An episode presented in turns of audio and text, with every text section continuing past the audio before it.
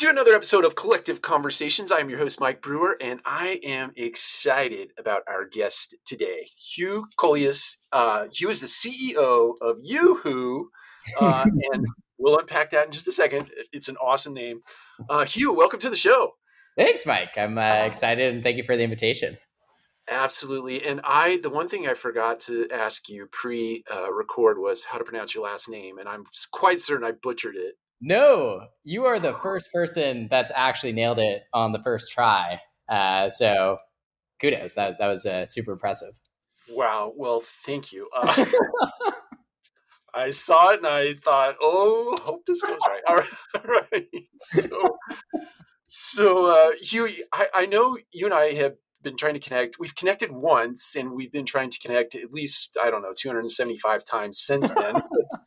Seems like that. Um, and uh, that that was many, many, many months ago. But I I remember that being a delightful conversation, and I thought you would be an incredible guest for our podcast. And we also record this and put it out on YouTube. But um, the the story of YooHoo, uh, the story of you um, I want to start to try to unpack that with something that you keep on your LinkedIn uh, profile. It, it, it, reads property management shouldn't be hard. That's why we're reshaping the multifamily experience. And I'm wondering if you can unpack that for us. Yeah, that's a that's a great uh, great question. And how much time do you have? a ton. Oh, apparently, apparently, yeah, exactly. That was the cue, and it's over now.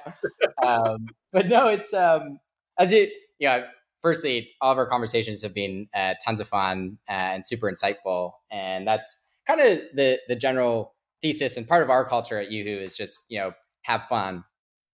And on the property management side, um, there's been there, there's not enough emphasis, I think, on the the property teams and the property team members and, and the day to day and and what they go through because um, there's a ton of ups and downs. And I think at times we we overcomplicate things for the the property team members, um, and sometimes we we overlook them, and we're so focused on you know resident centricity um, or you know operational nuances or things like that that that we actually um, don't appreciate the human element um, on on the site site side. So that's something that we over the last uh, six seven years have been really kind of focused and dialed into. Um, my family has, and that that's kind of my background is they they own and, and manage thirty thousand units across Canada, and I wanted to start something in uh, the software space because that seemed like the, the, the fun thing to do at the time. Um, looking back on it, you're like, oh, should, was was that the right thing? Um, it was, of course, but um, so it, it, seemed like such a great way to meld uh, the two philosophies together. Um, and we just kind of co-developed the platform with some of the leading uh, property management companies in Canada. Um, and through that, we kind of just learned that insight um, on on the site teams. And the technology they use is super clunky. They're using you know fifteen thousand different browser windows to go through in, in the different uh, you know software platforms and and providers. And and it's it's also most of it's kind of built in the the 1980s, 1990s. Right. So, you know, not only is their day to day really tough because, you know, they have to have tough conversations sometimes with residents or prospects. And, you know, hopefully most of the most of their day is filled with delightful conversations like this. But um, our focus was, you know, both internally as a company, it's, you know, have fun. Um, let's uh, enjoy kind of our, our time together. And, you know, you're at work 80%. Well, in my case, it's like 99.9% of your time. So why not have fun? And why do you have to like delineate between, you know, work life and personal and, and be a different person in both sides? And the same goes to as we work with our, our client partners and provide not just the software, but you know, the the service around it. Um, and that's kind of where we've been really kind of dialed in is trying to um, we're, we're making a play on uh, giving your your site teams a vacation um, not a well, a literal one. So we're we're actually doing like a a, a raffle and oh, providing oh. our, our users as well as uh, prospects, and we'll we'll add you to the list. Um, it'll it'll be it'll be a great vacation. It'll be tons of fun. um, but also uh, the non-literal way, which is you know easy to use software. You know, a fun support team to kind of help them through the process, and uh, it's it's been a really fun journey. So it's it's exciting to kind of see where we came from and where we're going. Our our idea is if you can give this beautiful checklist to the site team of what they have to do and it actually takes them exactly where they need to go from a, a software communications perspective then you can take anyone put them in that property team seat. They're not fighting with the software they're not fighting with the solution and it just kind of shows them what to do on a day-to-day basis. Um, yeah it'd be a, a beautiful beautiful future that we're uh, excited about. I love it quixotic i like it. Uh, uh I, I wonder if you if you take us back to the sort of the genesis moment or the the catalyst that uh, you know gave you the idea to create something like this, but not just that moment, but also the the moment or the series of decisions that you made to be more uh, team member centric versus resident centric. Not not that the resident doesn't get served through this platform, but what what moment in time gave you the aha we should do the, the team member instead of the resident i'm just curious. Yeah it's, it's a really good question and my dog is uh, actually just give me two seconds i can just outside I think she just wanted outside on the balcony, but uh, hopefully she doesn't uh, come back. Um, but it's it's it's super interesting because um, you know the there, there's always in in every business there's always the the is your are your is your customer the most important thing or is your team the most important thing and there's always kind of two two schools of thought one is you know the customer is always right and then the other is um, you know if, if we treat our employees with a ton of uh, respect and excitement, then they're going to show that exact same experience to the residents and it's going to flow through. And indirectly, you're actually being resident centric by providing your site teams with um, that kind of thought train. And I think that's where we're, um, we, we kind of came upon it just talking with operators. And there was one operator, they had, you know, 15, 16,000 units, um, and their COO had came in, you know, six, seven years ago.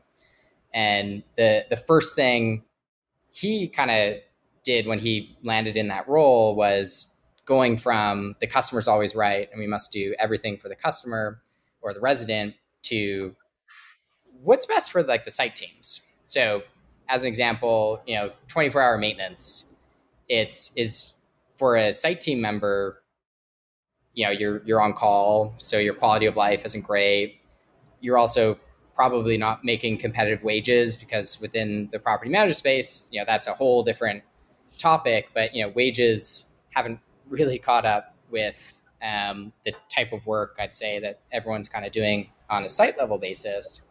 Um, and what he noticed was um, the the employees they'd say um, we we need to do this because it's for the resident. He's like, well, like, what about you? Like, what what are your thoughts? And like, what do you mean, what about me? Like, that, that that doesn't matter and then he was like oh my goodness like this is this is like super backwards um, and as soon as they started kind of shifting that mentality and saying okay like what's best for the site team to then provide that great res- uh, resident experience and that great employee experience you know their eNPS shot up and then their nps actually shot up respectively as well so they started to see like a direct correlation between that employee centricity and the resident centricity, and it kind of bled through. Of course, you have to have you know resident specific programs and, and engagement aspects like that. But you know, I I look at my personal life and I look at um, you know friends who aren't happy in their personal life, and therefore they kind of it bleeds through into work, and then it, it it has all these like negative effects. And you know, Jeff Bezos has that great work life integration um, quote which is you know you, you got to be happy in both to be happy in totality yeah and yeah. You know it's it's conversations like that with a number of operators who kind of took that lens. It's not that they don't care about the resident and i think that's like an important kind of point there but it it just seemed to be super intuitive. And uh, you know we do tons of training with site teams all the time so it's it's great to hear their perspective. And you know, I think most people listening to this are from the industry, so they understand and can empathize with what the site teams deal with on a day to day basis. Um, sometimes you can't even make that stuff up. You're just like, this is absolutely insane. Um, but, you know, so we're really trying to empathize with that. And it's tough in software to get the rest of the team to understand what the site teams actually go through on a day to day basis and the product team. And because that's ultimately who's uh, a big user of the platform and then providing the experience for their customers. So it's, uh, yeah, it's it's it's been an interesting kind of journey, and I'm sure we'll continue to like think through it over time with the more kind of experience that we we go through. But um, feels intuitive, but would love to kind of hear your thoughts because um, I feel like everyone has a their own kind of spin. You, you know, it's I I just had excuse me a similar conversation. Let's say it was a week ago, for lack of remembering. It it was uh, we were having a conversation about software development, and we were actually talking with a let's call it the the leader of the developers or the manager of the developers, and and he was talking about how difficult it was to to get those two sides right end user developer and somewhere here in the middle you got got to bring that together and I, I, I, recall a story where i was sitting in a room with somebody who had written a, a machine learning or or a ai it, it, wasn't a bot. It was like a true NLP sort of uh, uh, leasing agent, and and what was really cool, my experience was this particular individual had with him a developer, and we were sitting in the room and we were saying, "Oh, it'd be really cool if it did this, and here's why," and they would literally tap it out right in front of mm. us, and and then they would like turn the keyboard around or turn the laptop around like this, and we're like yeah, like that. That's super cool. But what it brought to mind and the, the punchline to the story was, you know, it, in my head, it becomes super interesting when you put the real end user in the room. And, but you also have to have this sort of mediator who's versed in the art of articulating what business use mm. end user is. And because this is a whole other language, right? The uh, code, I've never done code, but I imagine it's a whole other language. So this person is key, but having all these people in the room at the same time seems to be the way to accelerate the pace of development. Just this guy's opinion. Yeah, it's, only because of seeing it real time. Yeah, it's it's a very cool. Uh, to your point, having that that translator, um, which I guess on our side is like a, a product owner, um, mm to do like that that translation is like so invaluable and very very hard to hire for. Um, but you know in the ideal state you get you know an ex property manager who's super interested in, in building product and technology and then they can kind of then then you have that perfect one to one where it doesn't get kind of watered down in between call it like tech speak um, yeah. so that's you know the the ideal state but also you know there's a there's a shortage i think in all industries uh, from a hiring perspective so it's hard to hard to find that but we've been fortunate to find you know ex property team members to to join the team and also just work extremely closely exactly like you're you're saying with you know clients or prospects and you know you're literally just building it in a room or virtually i guess now that everyone's super remote um, and really getting to the source and solving the core problem instead of just some of the symptoms and that's i think something that i've uh, underestimated is you know asking why five times and then oh. probably asking why five more times. Yeah. Um, you can really you can solve a lot more uh, problems in advance by going deeper down, and that's where you know having a great you know product person um, comes into comes into handy. I think you know there's there is such a valuable lesson in that asking why five times that comes to mind for me. There many times you we're, we're all guilty of this and I'll, I'll raise my hand to be super included in this group you you have someone that comes to you and they have they describe a scenario or a situation to you in an, in an emotionally loaded way and i don't mean that as a condescending remark yeah, yeah, yeah. they're very amped up about it and and you get caught up in the emotion of that and you you know especially people who are problem solvers they immediately go to work on solving a problem only to discover that's that's not even the problem. yeah. It's Totally. like way over here in left field, right? You're trying to solve a baseball problem, and it's really like a football problem. But that, but that to your to your point there in the lesson and asking five, asking why five times, you're like just uh, peeling the layers of the onion back and getting to the pure definition of an issue before you go you go run off and solve it, right?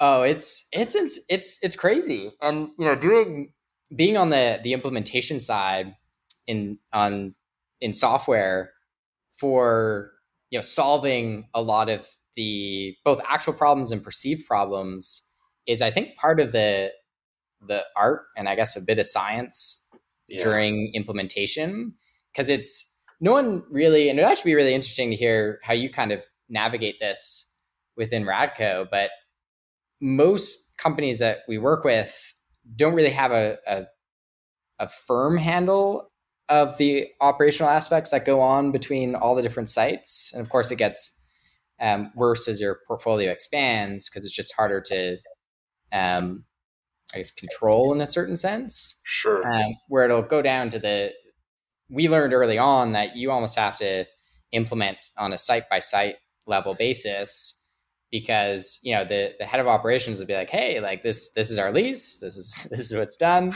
Put in the system. It's great. You deploy it. And then all of a sudden they're like well we don't even use this lease. And then the operations person is like what, what are you talking about? And then we're like caught in the middle like what do you want us to do um, so there's like this this yeah it's it's part art part science of trying to to work with both the site teams and then you know that that layer up so that you don't have every site kind of working completely separately.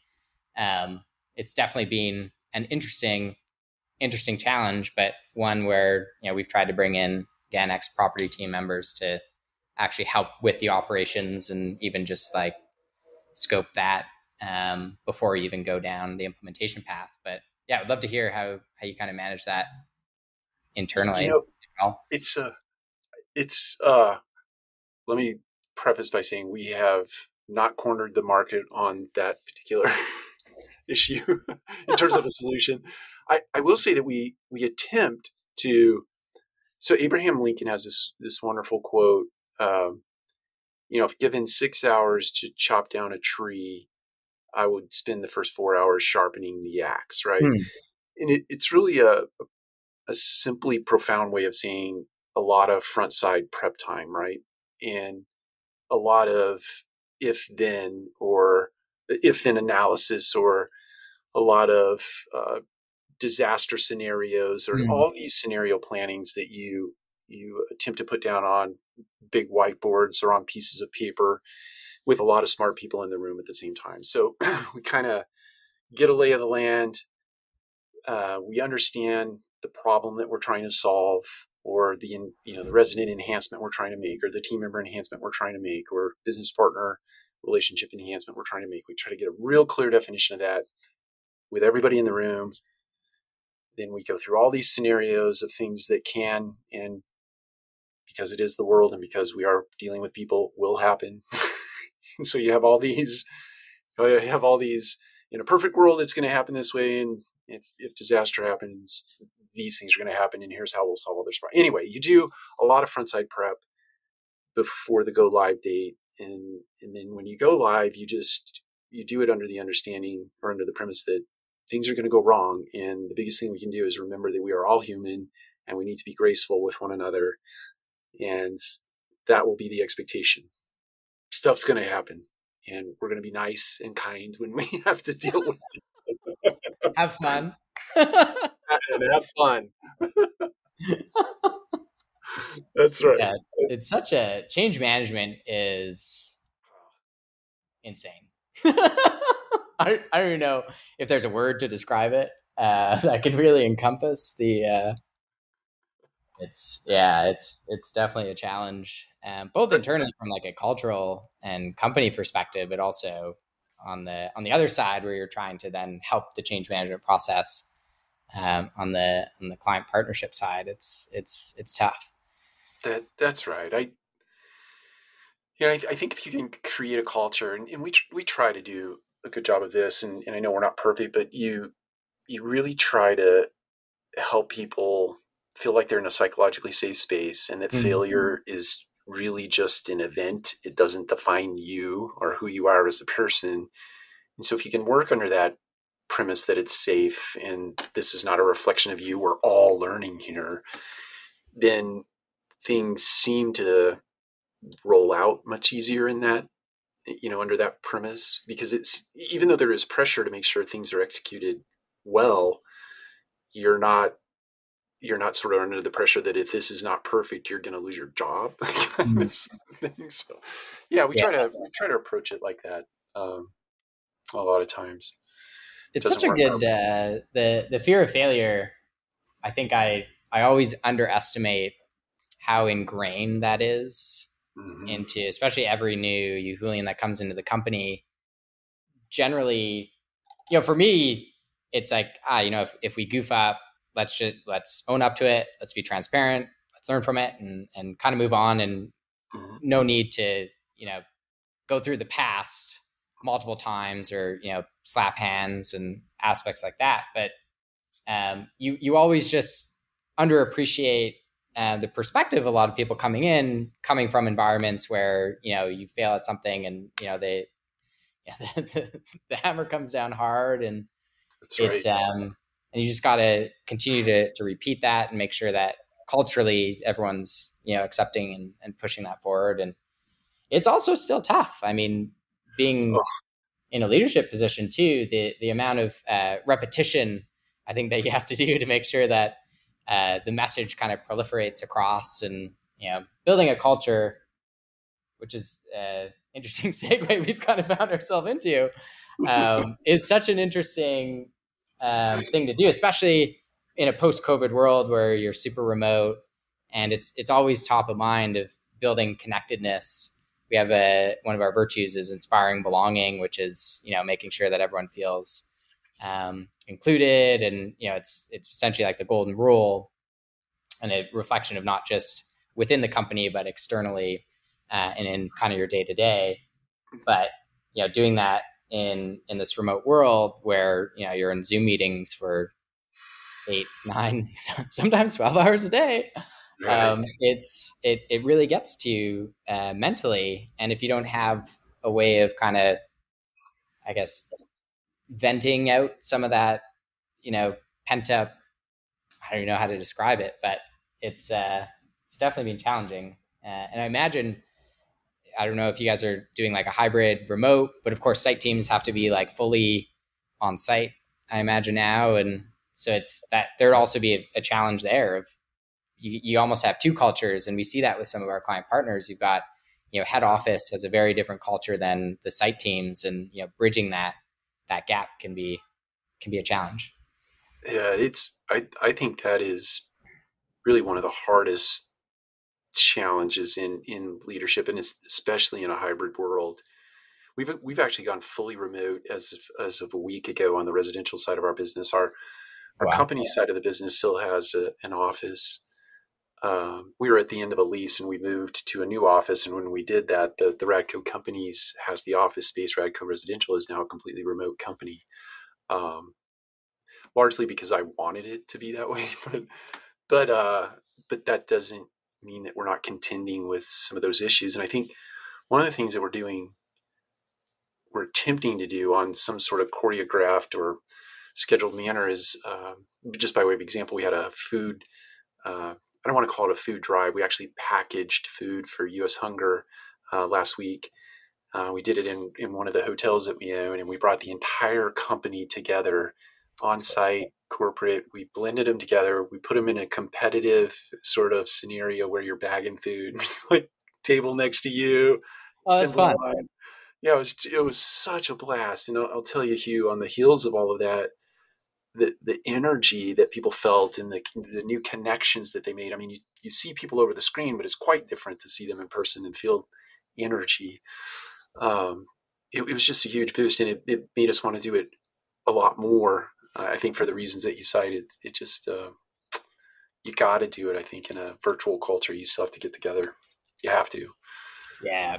No, I'm uh, totally with you there. It's uh, like we were talking about going to like conferences. We've got the the, the pre-conference jitters, and then you go and you, you kind of get energized by you know all the all the people, and uh, and then you leave with this like newfound energy, and then of course it just it kind of cycles. It's a, it's a cycle. It's a cycle. Yeah, it's a cycle. uh, yeah, it's it's such a the the whole uh, physical connection component. I think is it's overrated but underrated. Like a lot of people talk about it, but I, I don't think a lot of people actually commit to to doing that. And it'll be interesting have a random question that's like pseudo related, but taking your resident managers or site teams and almost going like fully remote there in the sense of, you know, maybe you have like a a, a virtual appointment through an app or something like that. Um, and you know, everyone's talking about centralizing on leasing and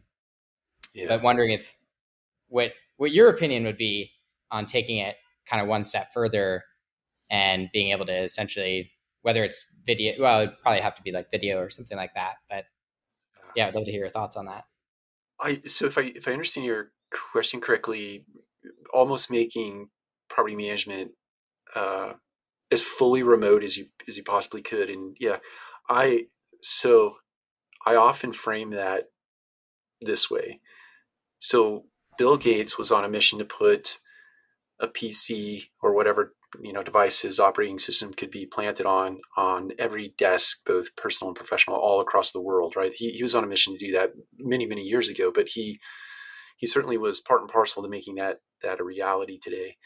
And I would like to be on a mission to take those things off of everyone's desk in the leasing office and and completely remove them. It doesn't mean there wouldn't be some sort of device there for demonstration purposes or marketing purposes or things of that nature. So I'm not I'm not completely um, you know off my rocker in terms of no technology in the office, but but.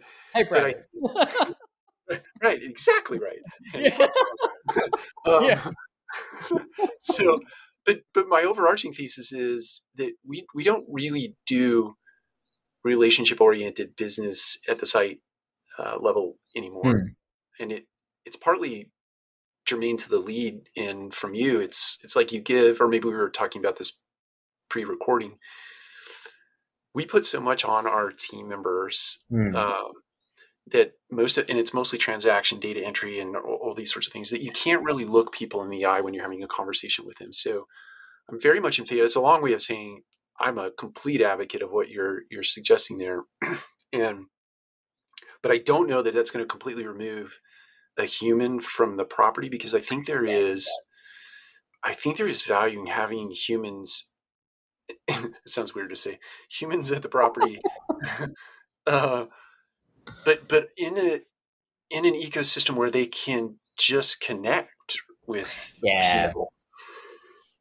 Yeah, it's just, such an interesting because um, in, in Canada they they still have the the live in RM model mm. uh, which you, you probably see in, in some markets um, and portfolios in the US. And that's that's kind of the the very, I guess the the the OG or like the the original property manager, which is you know very yeah. very like human driven, and you know you, you have an issue and you go down to you know Betty Sue and, and 102 and I like how that rhymed. you know, you're yeah. knocking knocking on the door. Nice word.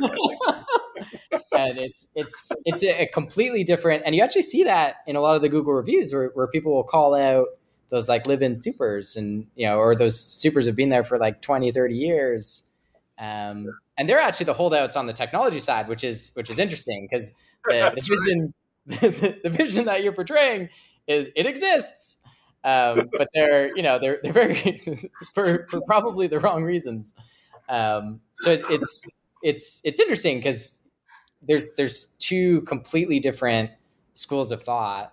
I'd I'd lean more towards exactly what you're saying, whereas you know free up as much time as possible to have. Yeah. Maybe they're not there uh, five days a week because everyone's so focused on you know NOI and re- reducing right. expenses, and so maybe you have like a rotating community care team that you know all they do is just like chat with residents or set up in-person appointments and you know they can right. kind of rotate across the portfolio um because otherwise it becomes like a very there's a lot of push to self-serve you know even like the self tours and uh, during covid i think numbers were inflated because that's sure. really all you, you, you could do is so of course they're going to be incredibly successful and right. then you know, the data started coming out where you know a big chunk of the reason why people didn't convert was because you know they didn't have someone to talk to and i remember being in canada self tours don't really exist um, they're still kind of being spoken about and so I was, I was really excited because you go to all the US conferences, it's self tours, this is the future, this is so fascinating. And been talking about that for years. And I toured a property in Denver and I left really disappointed because I was expecting this incredible, you know, seamless experience. And it was it was kind of clunky. And and then, you know, they they text you and then all of a sudden they're like, on your phone and they're like well what are you doing now and uh, are you interested in moving here and you're like ah like this is this is almost more invasive because now being canadian you're like ah well i have to reply to this this individual and, and go along with this. And you're like i don't want to don't want to ghost ghost the, leasing consultant. That would be rude.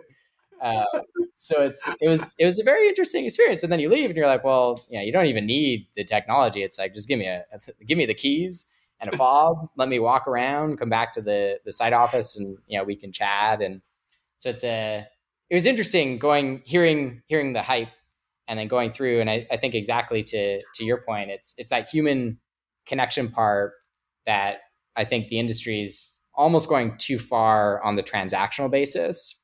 Yeah. And then there's the age old debate of is housing a commodity or is it a luxury? And in some aspects, absolutely, it's a commodity.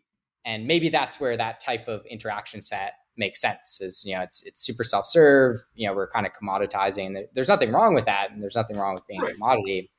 Um, but if you're trying to go, you know, the more experience um, side of things, then you kind of have to take a different different approach. And so it's a it's a, it's a challenge. I can definitely see that challenge, but you got you got to kind of swing too far one way to to make the adjustment and uh, you kind of see that already in a lot of conversations but yeah just an interesting kind of random thought.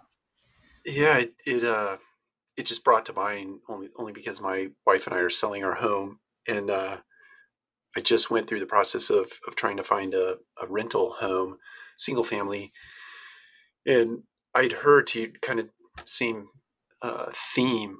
I I'd heard all these wonderful things about how the single family home market had really figured out how to do self tour and self guided tour. And so I was really excited about actually going through the process. And, and I learned the, the, the big punchline is that I, I got on Zillow, I do my searches, and I quickly realize, or actually, sort of quickly realize that everybody uses uh, Zillow as sort of a point of distribution and it's like 15 different management companies and all 15 i'm just making that number up but all 15 management companies have different processes for their self-guided tour right and so i end up with a an inbox just full of here's how our process works here's how our process works. and then i have like process merge right and like i'm thinking i'm doing X process when I'm really doing Y. Pro- anyway, long story short, it was a very, it was a very, it was very not user friendly. when when you finally figured out one management company's process, yeah, yeah. it is really great. It's just that there there's not right. it's so, so everything's so overly complicated, and yeah, you, you see that even when you go in and kind of do a quick assessment of operations, um, everyone there, there's just processes built on processes just because that's how things have been done for 10 years and no one's like oh, should we really be doing that still? And yeah. then the software providers kind of come in and everyone's like well we, we just have to follow this process even though technically with their software it would negate having to go through that. And you know similar with you know self tours and and all those different aspects. I feel like a lot of um, both software providers and operators kind of overcomplicate a lot of the the processes because you know that that's just how things have been done. There's also you know legislation which I think plays sure. a, a, massive role, um, but you know these documents being 120 pages with like the 50 million addendums. It's like, is, is this really? It's, it's, then you take it. Uh, yeah, I'm going to go on a, a, a, complete rant, but you know, I, like. yeah, it's like, can we just like simplify things where it's just like, I just want to show up at a at a building and see if I can envision myself living there and just like a seamless like if I can buy a car without going through all these like loops like why why can't I do the same? And then we we we try to project that messaging and everyone's just like hey that's great but uh, lawyers yeah there's just no way and you're like Those ah but those we want to be in the future That's right. Come on. That's you know it. it uh, I I- I recall hearing uh, Mary Barra, which is uh, who is rather the uh, CEO of uh, GM, I think. yeah So she she was being interviewed on CNBC, um, and somebody asked her a question about career apparel, or somehow the conversation about career apparel came up. May- Maybe she brought it up, but uh, under the premise of being simple, she said, "Look, our dress code is dress appropriately." yes yeah That's it. There's no handbook for it. There's no process for it. It's just pick a good outfit and show up, right? Like it doesn't have to be that complicated. I mean, some things, some things I get it. To your point about regulation and yeah fair housing, things of that nature, I, I get it. But some of this other stuff, it's you know what happens, or at least my opinion is, you somebody does something bad in your company, and all of a sudden you penalize the masses. You start majoring in the minors to penalize the masses. you think you're doing a good thing, but you're really not. it's so you're uh, managing by um, I don't call it like the weakest link, but you know you're, you're managing the detractors when you should be more focused on you know the the great people. And it from a, a corporate perspective i think that that one's easier to follow. It's like you know same with like expense policies and you know to your point dress code and things like that. Um, you know it's kind of just like put yourself in in the best interest of the company. And then if you don't instead of creating rules around it you just hey you're not part of this culture. Right. unfortunately, you know, we're just going to have to build a, a culture that um, you don't have to build a bunch of rules around. Um, yeah, I could see on the, the the residential side, it becomes a little bit more difficult to do that because you know the eviction process is you, know, you have to go on a, a, tre- a treasure hunt in order to to figure out all the steps and talk to like 15 different people. And so it, it becomes obviously a big big distraction. Um, and then you know that that kind of dove, dovetails into to regulation and just overall which which is is there for good reason Sure. um, because there are you know bad actors within the space but you know you'd have to have a, a massive cultural shift and change. And now i'm going to go deep into politics which there's really really no point in going down. But you know i i what I, all i'm saying is i completely agree with exactly what you're saying um, it would be so ideal even like an application form like why do people have to fill out an application form it's like you know Right. what are we really getting from these individuals? Like they say yes or no, and you kind of have to believe it. When you know you could do financial analysis with some of like the fintech tools out there, and it would be right. imagine that process. It's like, hey, apply, connect your bank account, and you're done. Like forget about the 50 million questions and but you know there's there's comfort i guess in in sticking to process that uh we'll we'll get through one day but you know one, one thing at a time Yeah. I I think you hit a really good point there. It's I, I remember reading this interesting, probably not interesting to everybody, but interesting analysis of uh, if if your process is too simple, then people don't tr- they really don't trust it. Right? if it's too easy, it's like oh oh that twenty dollar bill laying on the ground. I just wonder if I nah I'm not gonna you know it's like it's like it could be it could be the the best thing ever and you're not going to do it because it's just too easy to do it. Right? Oh it's it's true. It's funny you, you mentioned the $20 on the ground thing because i was golfing the other day and i don't know if it was a trap. So this is the exact same thinking. Is someone put like golf balls lined up on the tee box, and you're like, is this like a, a, test? And they have like a camera in the bush. So you like you know you, you take take the balls and all of a sudden your picture is going to be in like the the pro shop. Or like what's what's going on here? So your mind immediately goes to but if if the ball's in the bush where you're like ah like it's it's pretty clear this one's lost. And you know you're like ah I'll, I'll right. pull up my bag. So it's it's it's so true. Even on like we've had that challenge on implementation where you know we'd be like look like we're just going to waive the implementation costs because you know we're we're keen to do business and this is a, a partnership. And then people's eyebrows kind of raise. They're like oh maybe they don't understand how difficult implementation is because you know they're not really charging for it. And we're like oh like this is this is ironic. It's it's like you, you could we could we could do this together. It's great. Or like make you more comfortable by charging you more money and it's like this it's head scratching. And of course you know for us it's like okay great. Like we we would absolutely love to. Um but yeah there's these these interesting like isms within society i guess that that dictate a lot of human behavior. Um so we'll, interesting. we'll, uh, we'll waive the fee but if you're suspect we're going to double it. Yeah literally that's like that should be a tagline. It's perfect. You should you should work in our marketing team and you're going to be happy to pay it. Yeah. Trust me. I've seen it happen before. you will be happy. That'll be fantastic. Yeah. I, I, had to ask you a question before it escapes my mind, and, yeah. and I, I this is totally off the subject. Still on this subject, but uh, Yuhu is an, a very interesting name. Ah. I meant I meant to lead by asking that, that question. We should have asked it like Yuhu, what is that? And you, you, I got, I got, I have to know the answer. Like, how did you come up with that name? uh, I, I wish there was some uh, amazing backstory where I was, you know, trekking through the woods and trying to find myself, and I was like, I was like, oh, okay. Oh, can I guess? I got, I have to guess. I have to guess. The HU is part of your first name.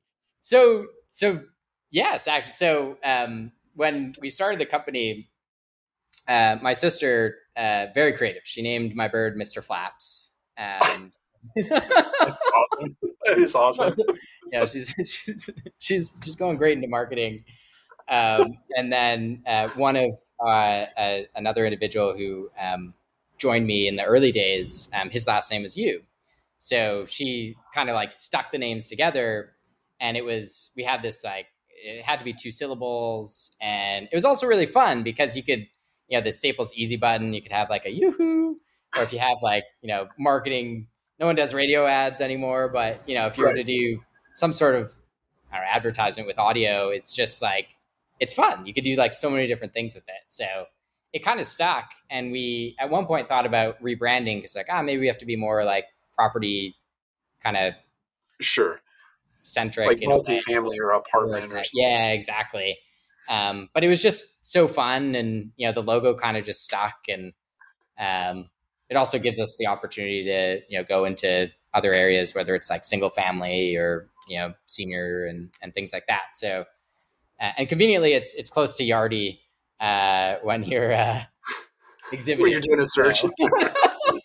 Yeah, it's like so it uh, yeah it was a kind of a fun uh, fun name that we uh, I think everyone everyone likes so far. We haven't in the early days actually a lot of people thought we were uh, like a, a, Chinese scam. Um, so oh. we get get the emails and they'd be like, "Ooh, like this this doesn't sound like a legit legitimate oh. corporation, oh. and it sounds like they're based in Asia or something." And uh, so we got that for the first year or so, and then yeah, now that we've been doing this for long enough and have a proper like website and brand and and product, uh, you know, it's a it's a good kind of reflection of just our culture and what we're all about, which is having fun, um, having impact, and you know, doing doing what we can to to push the industry forward. I I I I love the name. It was so on the heels of talking to you for the first time. I went back to the team and we have a, a Monday meeting. We call it the strategic thinking team uh, meeting. It's the the senior team, and I'm like, yeah, I I, uh, I had a super interesting conversation with Hugh, and uh, his company is Yuhu, and they're like instant smiles. Right? they don't even know what it is. then they're like, "Are you kidding? Like what?" no, no, no, no. Let me tell you about. let me tell you about you. And they're like, "Yes, we have to hear about this." so, so funny. Yeah, in in uh, the U.S., there's also the the chocolate beverage, the the Yoo-hoo chocolate That's drink, right. which we had no idea about. So when we were starting to have conversations with people based in the U.S., they're like, "Oh, like the the chocolatey drink," and we're like, "What are you, what are you talking about?" and they're like, "Oh no."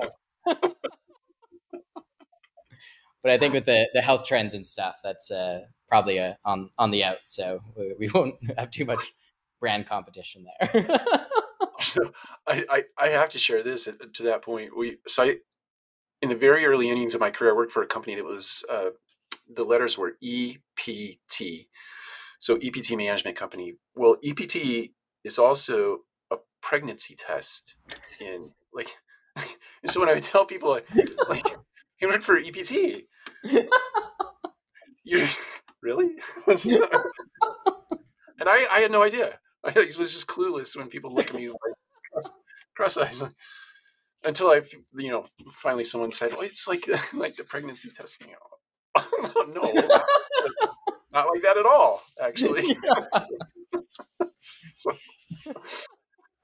anyway, I, so I I would love to. We're we're running up around fifty minutes. I I wanna.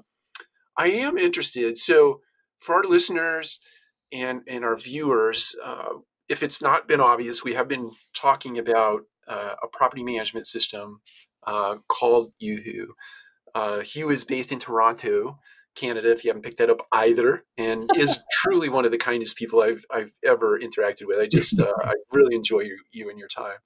Um, yeah. So I I just um, in the interest of our our viewers and our listeners, you know, where can people learn more about you, learn more about Yuhu? Uh, certainly maybe to in-cap learn uh, about things that you guys I love technology and, and I'm always attempting to think three to five to 10 years down the road and where all this stuff evolves, uh, where it ultimately lands. And so, sort of paint a picture, if you don't mind, of what you think the future of property management will look like. But first, tell us where people can find you and sort of then in cap with that vision. And, and we'll sort of call this uh, yeah. an episode. A lot of pressure yeah, right. look back on this. Yeah. Three to five years from now, we'll pull up this video and be like, "Ah, oh. wow, we were like nailed it," or completely off. It's uh, yeah. Uh, so uh, learn more about us uh, on our website's a, a great start. A great start. yuhu.io. Um, but honestly, even just you know connecting on LinkedIn uh, with myself or you know anyone on our team. Uh, it's all about just making connections, having great conversations like this. Um, and you know, my philosophy is more so just connect. I'm also a, a terrible salesperson because that's I'm maybe it's because I'm Canadian. You know, we're not we're not very pushy, so it's like ah, let's just like learn about each other and you know compare notes and hopefully at the end of the conversation we both feel smarter and then if there's like a technology need, you know, we can dig deeper. But if not, you know, continue to keep in touch. And so that's and those are the fun conversations too. Yeah, I haven't stressed it enough. It's it's all it's all about having fun. Um, that's right. so that's from that perspective. You know, in the future, everyone says automation. Um, but I think before we can get to that true holy grail, and I think you you actually nailed uh, the future already, which is trying to remove as many of the devices um, mm. and kind of steps required from the site teams as much as possible. And I think a lot of that starts with just integrating into either not necessarily a singular solution, but uh, one solution that brings in all the different interaction points and call it point solutions into one in, a, in an actually integrated way, which I think is a big pain point in the industry today where you've got like five or six different browser windows open and the data is kind of segregated and you need to hire a data team and bring it all together and then your site team are just pulling their hair out because they're like oh well I, am going to talk with them here and then i'm going to send them a lease over here. I know now they're a resident and now i got to set up their, their smart smart home stuff. And you know we're we're overcomplicating it for the site teams. The resident has like five six apps that they go through throughout their entire resident journey. That's so right. you know as, as much as I want to project the future in three to five years where it's you know it's it's we've got tons of AI going and you know virtual reality and you know maybe with maintenance we've got augmented reality going on and and all these you know fun fun buzzwords. I think as an industry almost we got to take a step back uh, in order to kind of step forward. And I think that's that's if we can solve that problem and get all of the the workflow data flowing through a singular place yeah. And it doesn't mean it's one system that does everything, but just some way of bringing it all together. So then you can understand the insights that you can then automate and push that forward. You know, as much as technology evolves um, as quickly as it does, you know, three to five years in the property management space with time management and you know a lot of like CRM just became a discussion point like a couple years ago. That's right. And in a lot of industries, CRM is, you know, from maybe a decade or so. You know, so it's right. It's as much as I'd love to project this incredibly automated robotic future. Um, I think as an industry, we almost have to take that that one one step backwards and say, okay, like how do we actually have that singularly integrated, seamless flow for the property teams and therefore for the resident as well. And making it just like super simple, like a like a checklist where it's like, hey, Mr. or Mrs. Property Team, like you gotta reply to this this resident and you gotta follow up on an AR balance and ah, you probably have to do a site walkthrough over here and it intelligently just takes you to all of those different areas. So I think that it's almost like an assistant for the property team members. Yeah. And then once you've got the interaction points and the data, you then automate that. And then that assistant almost becomes the property team member for those mon- monotonous, uh, those, you know, basic tasks. The road and routine stuff. Yeah. yeah. And then you can use humans for what humans are great at, which is actual interactions um, right. instead of, you know, chatbots. Because those are great for, again, the basic tasks, but you know, if your resident's having a bad day or, um, you know, it's, it's, it's hard for the system to fully personalize that experience. It can absolutely. And you know, we've got to continue to push down that direction, but, you know, leveraging your people for, um, you know, what they do best, which is more complex tasks. I think that's, that's the future. But in order to get there, we got to kind of clean up the mess that is the 50,000 different solutions that everyone's using on a day to day basis to to run their properties. Yeah, I, I you know, who know, it, it's it's a lot of crystal ball thinking, and, and I mean, what you're suggesting about the near term, I, I think is spot on. The rest of it is is crystal ball. It brought it, it brought to mind the. I won't be able to cite the source of this, but but somebody was talking about at some point there'll be sort of this super app, right? And I think they were talking about Facebook, Google, Apple, Instagram, WhatsApp. They were talking about all these different apps that we all govern our lives by or, or we're all led by, turning into one super app at some point. And then that super app is that place where you sort of curate all these experiences, but you're you're one source of data input output, right? But all these other things still exist. They just exist behind the scenes. And and it, it seems like at some point property management will be that. And in the way of a super app, and and uh, some of that is DIY. Um, some of that is certainly the rote and routine work done by the the robot or the the bot. but the to me, the real differentiating factor in the future, and it's what we should all be after, is getting back to to what we were designed to do. To your point, is is just be in community and and be with one another in in real presence, uh, not distracted by all that other stuff that we are distracted by today. totally. It's uh, I had a great conversation with uh, a, a CEO at another, you know, they had 25, 30,000 units. And he was talking about um, his best vacations are with friends. They share like an apartment together. And it's just this great kind of communal style living, which yeah. you know, people are kind of going down that co living path and it, it, it works and it doesn't.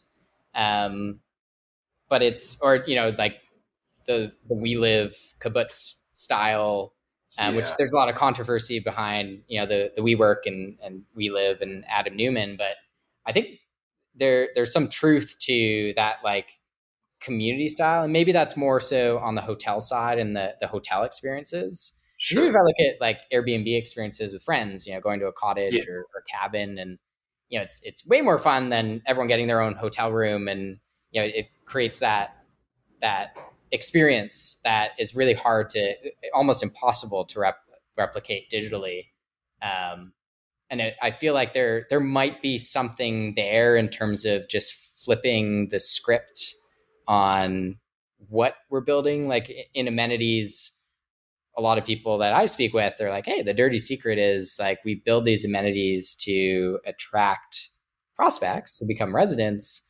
and hopefully they don't really use them too much. So from an operational expense perspective which is true i moved into the building i'm in currently because there's a pool and you're like i need to be there every day. How incredible is that? And it's like maybe once a month i'm in the pool. And at that moment you're like ah, this is this is so worth it. I need to be here tomorrow. Nope. One month later. So I, I wonder if there's also something there that's you know less on the the technology side and more so whether it's like the physical space or it's like programming the external community into the community. Because there's a lot of um, I guess apps and services out there where they do programming for the residents. That's right. That's right. And I was I was going through this discussion um, with friends too because I was like, ah, like how incredible would it be? We all live in this this communal floor. We can play games all night. It's gonna be a fun time. We can work. You know, you never have to leave the building. And they're like, well, what if I don't want to live in that area? Or you know, so then you're like, ah, like that's a really good point. Like property management companies are so focused on their singular community of just people that live there. Right. And I feel like we're we're actually all missing the point that community doesn't necessarily have to be where you live. That's right and you could you know somehow incorporate whether the events incorporate the, the community around it or it's more just like open and theoretically that that could probably help with like marketing with branding um, so it i feel like there, there's also something there that you you could really do something special that a lot of people aren't really talking about because everyone's so centric around like their their residents and therefore that is community but it's like well what if what if I don't want to be part of this specific community? Or what if others want to join in? You know? So it's yeah. it's interesting. Yeah. Oh, I feel a round two coming on where we unpack the entire. yeah, like, whoops. We're going to unpack the entire sort of resident experience ecosystem and how we sort of stitch together the fabric of a neighborhood. We're going to figure this out. That'd be super. Whoever figures that out, I feel like that's like that's that's you're gonna change the world. Yeah, we're gonna do it. Right. We're gonna do it, Mike. Let's do it. yeah. well, Hugh, this this has been a blast, and, and I uh, again I, I want to stress that I, I appreciate the fact that you invested your time uh, to do this for for our audience, uh, selfishly for me because I, I think each time I talk to you, I, I learn so much, uh, and I definitely appreciate uh, and enjoy your your personality and who you are as a person. So thank you, thank you, thank you.